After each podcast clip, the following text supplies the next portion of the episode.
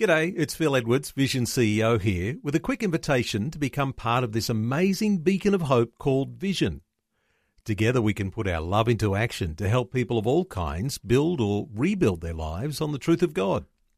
Please consider the part you can play during our upcoming Visionathon appeal, remembering that it's your support that makes Vision possible, including this podcast. Audio on demand from Vision Christian Media. This picture is a great test for you to ask the question Am I really in the kingdom of God?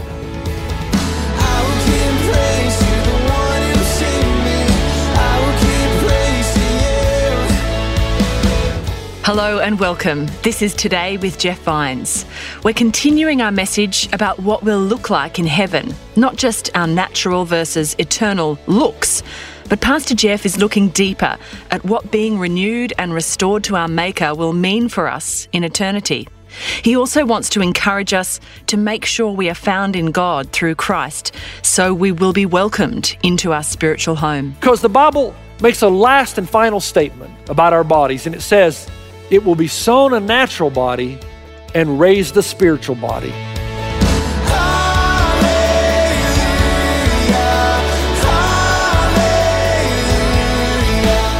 This is Today with Jeff Vines, and we continue our message What Will I Look Like in Heaven? from 1 Corinthians.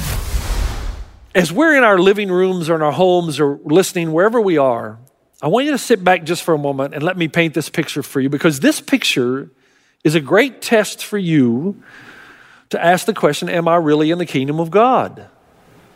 Do I really belong here? Am I living my life in such a way? Do I hold such a worldview that is going to eventuate where when the new heavens and the new earth come, I will be part of a kingdom that is unshakable? Here's what this word means.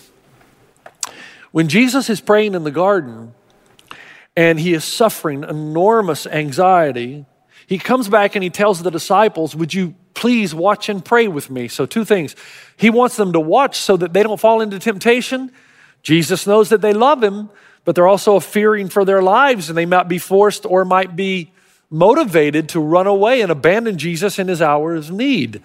But Jesus also needs them to pray. He wants them, his friends, to pray during this moment that Jesus is able to stay the course to achieve what God has called him to uh, achieve he comes back and he looks at the disciples and they're sleeping. And I think Peter and the disciples are ashamed of themselves. They really want to stay awake and be there for Christ, their friend, but they're, they're weak. And it's that famous line that happens where Jesus says, The spirit is willing, but the flesh is weak. What does that mean? It means that in my nature, I want to do the right thing. I want to be supportive of Jesus. I, I want to stay awake, but my body and my flesh so weak. I, I have a hard time staying awake. My body struggles to do what is right and what is good and honorable. Now, does that resonate with anybody? Isn't it true that in your spirit you want to do the good? The Apostle Paul said, I want to do what's right. But he said, there's another dynamic working in my flesh. The sin in me wants to do what is wrong. The flesh wants what the flesh wants. And he said, I long to have a flesh that is in harmony with the spirit so that what I want to do, my flesh is able to do. Where the spirit is willing and the flesh is able. Someone has written, My passion to do the right thing has very little to do with unholy emotions that stir within me. Right now on planet Earth, we are constantly forced into this battle between the mind, the spirit, and the flesh. We want to know the good. We want to do the good. We believe in the good, but the flesh desires something totally different. And we're told in Scripture that our lives here are going to be this constant battle between what we want to do, inherently what we want to do, and the battle of the flesh, so that the Bible puts it in these terms we have a redeemed spirit incarcerated in the flesh. We're trapped in our bodies. Now, the Bible teaches us that in heaven, perhaps the greatest attribute of the new body is that this body will be able to do what the Spirit desires. Now, if you think about that to some degree, that answers the question will there be free will in heaven? Because, first, the new body will not conflict with the spirit. So the new flesh will be able to do what the Spirit desires, it'll work in harmony. The second aspect of that is that in heaven we're told that the Spirit would have gained full knowledge. And because it has full knowledge of the ramification of all sin, now we have a body that is capable of cooperating with what the Spirit knows and wants to do. In 1 Corinthians 13 12, we're told, Now we see in a mirror dimly, but then face to face. Now I know in part, but then I shall know just as I am fully known. So the question is if I could see clearly the full ramifications of all my sinful desires, and I now have a body that is capable, a glorified body, that is capable of working in complete harmony with the Spirit, would I still sin? That's the question. I don't think we have the full answer to that. But I do think at least we can have a hint of what it means to be raised in glory, to be raised in righteousness. Now, let's keep going. If this is good news to you, that one day the body that you will have will be in consistent harmony with the Spirit, and the body will be able to do what the Spirit desires. If that is good news to you, that says something about you. It says that right now you are passionately pursuing God. You are desperately wanting to model to the world what the temple of God looks like in physical form. It means that what discipline and purity and holiness looks like, you're interested in. It means that holiness is important to you. it means there's a real struggle and you've not given up because you know that this is the way God intended you to live. So it concerns me when I hear some Christians make statements like this Well, you know, this is the way I am, and God understands that. Or, you know, I'm holy in other areas. This is just my one weakness or addiction. Well, God understands me. And there's really nothing I can do about this. After all, I am in the flesh. Didn't Paul say, Why do I do the thing I don't want to do? Well, that's me too. Why do I do the thing I, want to, I don't want to do? So there's a lack of shame, there's a lack of sadness, there's a lack of effort, there's an absence of a longing for holiness. Remember how Paul ends that chapter in Romans 7. Remember what the Bible says. Sure, Paul says, Why do I do the thing I don't want to do? But he ends by saying, Oh, wretched man that I am, who will deliver me from this body of death? He says, I thank God through Jesus Christ our Lord. What does he mean? He means there's two senses of redemption. The first is when the Spirit of God, Jesus, lives in you. It is no longer you who live, but Christ who lives in you, which means if you throw up the red flag and forgive, you are denouncing the power and the presence of Jesus in your body. But second, it also means that you're not looking forward to what will one day be. So we are sown in corruption, raised in incorruption. Stay with me, almost done here. Sown in dishonor, raised in glory. And then third, and I believe the third one is a setup for the finality. So I don't have to spend a lot of time on it, but it says that we're sown in weakness, raised in power. The Greek word is asthenia, which means infirmity or illness, but when it's juxtapositioned with dunamis, which is the word for power, it is a reference rather to humility. What kind of humility? 2 Corinthians 13. For though he was crucified in weakness, wait a minute, Jesus had weakness? Yes. The weakness of humility. Yet he lives by the power of God. For we also are weak. We're weak in Christ, yes. We're weak because we came to the cross and we humbled ourselves and we gave up power and control of our lives but we shall live with him by the power of God toward you. Now, here's what that means. When we came to Christ and the cross, we gave up control, we gave up being the captain of our ship, and we submitted to God in all things, in our resources, in our time, in our talents, in our very lives. So that means presently, in this bodily form, we live humble lives. We have given up all of our rights to God. And if so, we will even give up our very lives. And that also means that we, like Christ, because we have humbled ourselves, will be given a position. The Bible says, do not be weary in doing good, for at the right time you will be lifted up. Now, before I move on to the finality here, let's, let's ask a question. People keep asking me in this season, why has God allowed the coronavirus? Okay, that is a that's a whole sermon in and of itself, but I think there's one aspect of this that we need to consider right here. In order to answer that question or begin to even understand it, what is the ultimate goal of your life?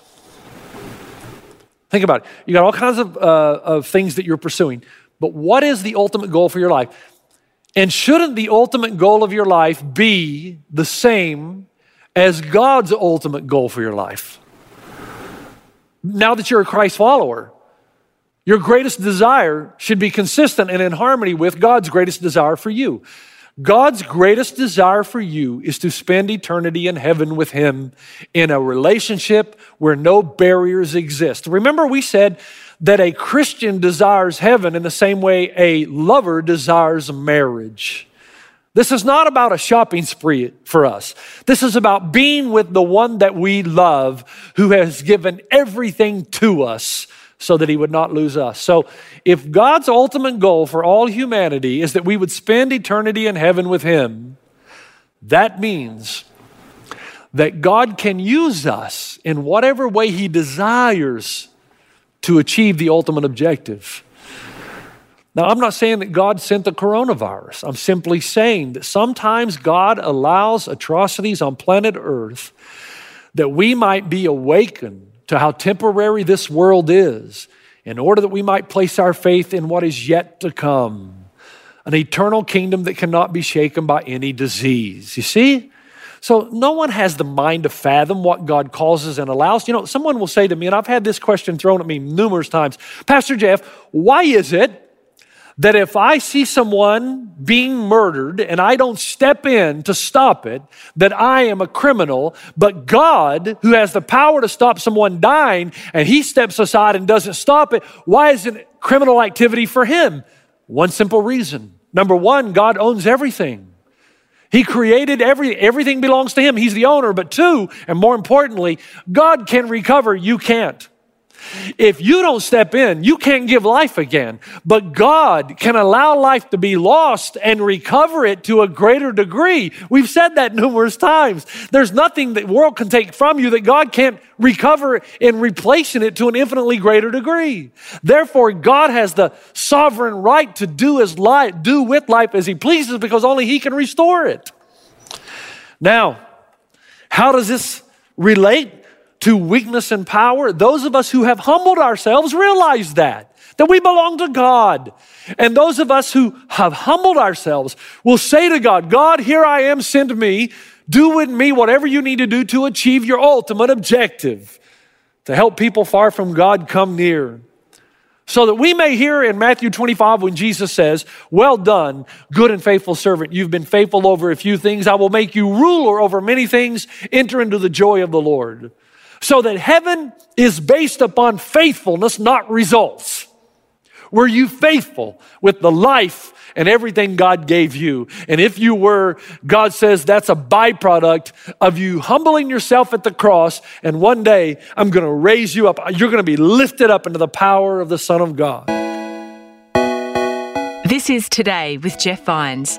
As Pastor Jeff brings this message about what we'll look like in heaven to a close, he's speaking from 1 Corinthians chapter 15 about our natural bodies versus our spiritual bodies. Now, all of that's a setup for finality because the Bible makes a last and final statement about our bodies, and it says, It will be sown a natural body and raised a spiritual body. Now, I want you to notice something as we close our time here. Both are bodies. One's a natural body. Uh, the Greek word is uh. Uh, actually, it's the word from which we get our uh, concept of physics. So the natural body is limited to the physical world, to physics, gravity, things like that, okay? We are sown a physical body. We are raised a spiritual body, but it's still a body. It's a spiritual, uh, pneuma, uh, which is a word that means really not limited to the physical sphere. Now, what's he getting at here? Oh, this is beautiful. Right now, we're limited by time and space and the law of gravity. We'll never see the vastness of the constellations. There's so much we don't know, we'll never traverse. We can't even go to the very depths of the ocean. We can go so far, but there are places on this planet. Our physical limitations mean that we will never see it or experience them. But the new body that we will be given will be a spiritual body that is no longer subject to the laws of nature. What does all that mean? Well, guys, It's the best news ever. Uh, it means that we won't be limited by gravity. We, we can visit the wonders of nature that have never before been accessible to us. It means that, in a way, we can use the created order as it works in full cooperation with us to experience the fullness of God's creative capacity. To make sure we understand it, the Bible goes on in the same passage in verse 45, and this is the, this is the clincher here. He says, The first man, Adam, became a living being. The last Adam became a life giving spirit. However, the spiritual is not first, but the natural, and afterward the spiritual. The first man was of the earth, made of dust. The second man is from the Lord, from heaven. As was the man of dust, that's Adam, so also are those who are made of dust, that's us. And is the heavenly man, so also are those who are heavenly. And as we have been born the image of man, of dust, we shall also bear the image of the heavenly man. Now, stay with me, man. You uh, look, enjoy the last part of this because what we're being told is if you want to know what our bodies are going to be like in heaven, take a look at what Jesus' body was like after the resurrection. So in Philippians 3, the writer says, Our citizenship is in heaven, from which we are eagerly wait, or from which we also eagerly wait for a Savior, the Lord Jesus Christ who will transform our lowly body that it may be conformed to his glorious body according to the working by which he is able even to subdue all things to himself. The word transform is the word schematic. Schematic is the internal design of something. So we're told that the internal design of Jesus' glorified body after the resurrection, we're going to be given that same schematic. Our design will conform to a great degree, not limited to, but to a great degree to the resurrected body of the Lord Jesus Christ. Now, let's have some fun. What did Jesus' body look like after the resurrection? Well, in Acts chapter 1, he just kind of ascends right up into the clouds. He told the disciples to wait. He gives them the information, and it's like he's on a cloud elevator. He's not limited by gravity. He just goes where he wants to go. He steps into time and space and then steps back out of it. In John chapter 21, he's walking on the shore after the disciples have been fishing all night, and they come ashore. They're doubting that it's really Jesus, and Jesus says to them, Now, notice this this is in his resurrected, glorified form. He says, Touch my hands and my feet. In other words, I'm not a spirit. You're not seeing an hallucination. I have a body that's been healed and glorified. And then he says, I notice you guys are, are cooking some meat and you got a little honey there. I'd like some meat and honey. So, in his resurrected, glorified form, Jesus eats broiled fish and honeycomb. I've often thought, why does Luke think it important to show us that Jesus ate? Because in heaven, we're going to eat, not because we have to, but for the sheer pleasure of it. Jesus stood on a mountain and took a cloud elevator. Jesus walked and talked and he said, Feel my hands and my feet and touch my side. Although Jesus was different from the way he was the first time, because that might explain why when he was walking with two men on the road to Emmaus, they kind of knew something was up, but there was just enough difference for them not to recognize. But finally, when they looked closer, they knew this was the same Jesus. Jesus, after the resurrection, is the best picture of what you and I are going to be like in heaven. Not up there, consolation, but when this is restored here. Someone has said, we will have a body fit for the full life of God to dwell and fully express itself forever. It can eat but does not need to. It can fly through space and go through walls with no time limit or age limit. It is exalted to all that God has in mind from the creation potential and is ultimately satisfied. It knows no pain, tears, sorrow, no sickness, no death. A body of splendor that shines like the moon and the stars.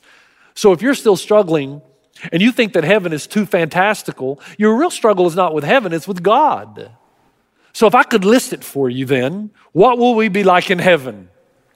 We will have bodies. Look at the list. We will have bodies. We will know each other. We will be distinct from each other. We will be able and willing to please God and one another. We will no longer be tainted by sin and death. We will possess an unending joy and thirst for life. The creation will be liberated from bondage and brought into the freedom of the children of God. No longer fearing the created order, we will be in harmony with all that God has made. The lion will lay down with the lamb, and so will I.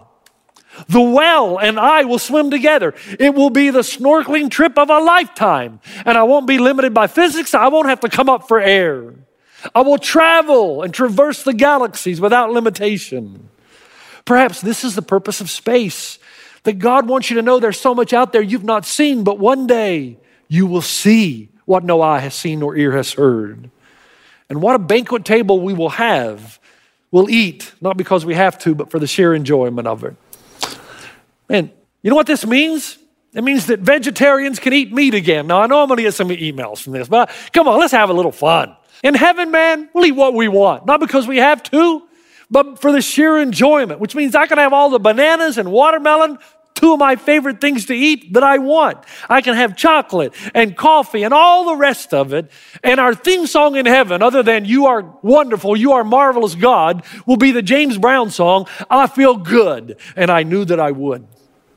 And that place that I'm talking about, this is only a small picture of what will one day be. So, everything that I've told you, the Bible says, take it, know it, but now imagine it to an infinitely greater degree, and you're still only scratching the surface of what God has prepared.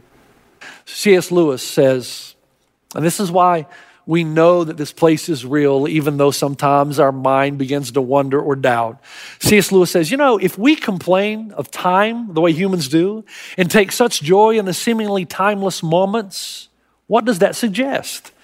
It suggests that we have not always been or will not always be purely temporal creatures. It suggests that we were created for eternity. Not only are we harried by time, we seem unable, despite a thousand generations, to get used to it. We are always amazed by it, how fast it goes, how slowly it goes, how much of it is gone, where we cry, Has the time gone? We aren't adapted to it. We're not at home in this. And if that is so, it may appear as proof, says Lewis, or at least a powerful suggestion that eternity exists and is our home. It's where we belong. And it's to this home Jesus calls us. And if we can even start to imagine what we will be like in the new heaven and the new earth, if we can imagine somehow it will be even infinitely more than all we could ever ask for, hope for, imagine, that will be a starter to realize how it is we can live lives of courage, of fearlessness, knowing that our hope and security isn't in the here and now. We make this world better because God has called us to do so, that they may see the hope that is in with, uh, within us and may yearn for the kingdom that we know is real. Father, I thank you and praise you for all your mercy and goodness. You are the God who's created so many beautiful things. Your creative capacity has already been demonstrated. We can't imagine what it will be like when it's not tainted by sin and death. Help us to live lives that are consistent with the calling and the hope and as we mourn, we do not do so without hope and future. For those who have gone before us, pave the way, and one day we will be reunited with all those we have lost, and it will truly be the greatest reunion known to man. In Christ's name I pray. Amen.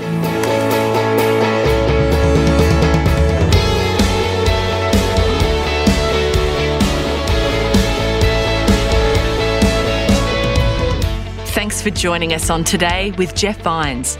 And that's the end of What Will Look Like from our Heaven series. Join us next time for another message in this series from Pastor Jeff.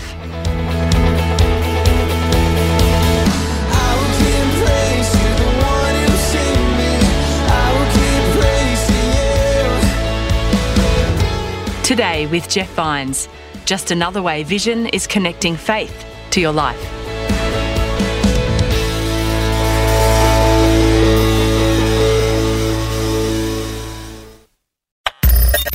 Thanks for taking time to listen to this audio on demand from Vision Christian Media.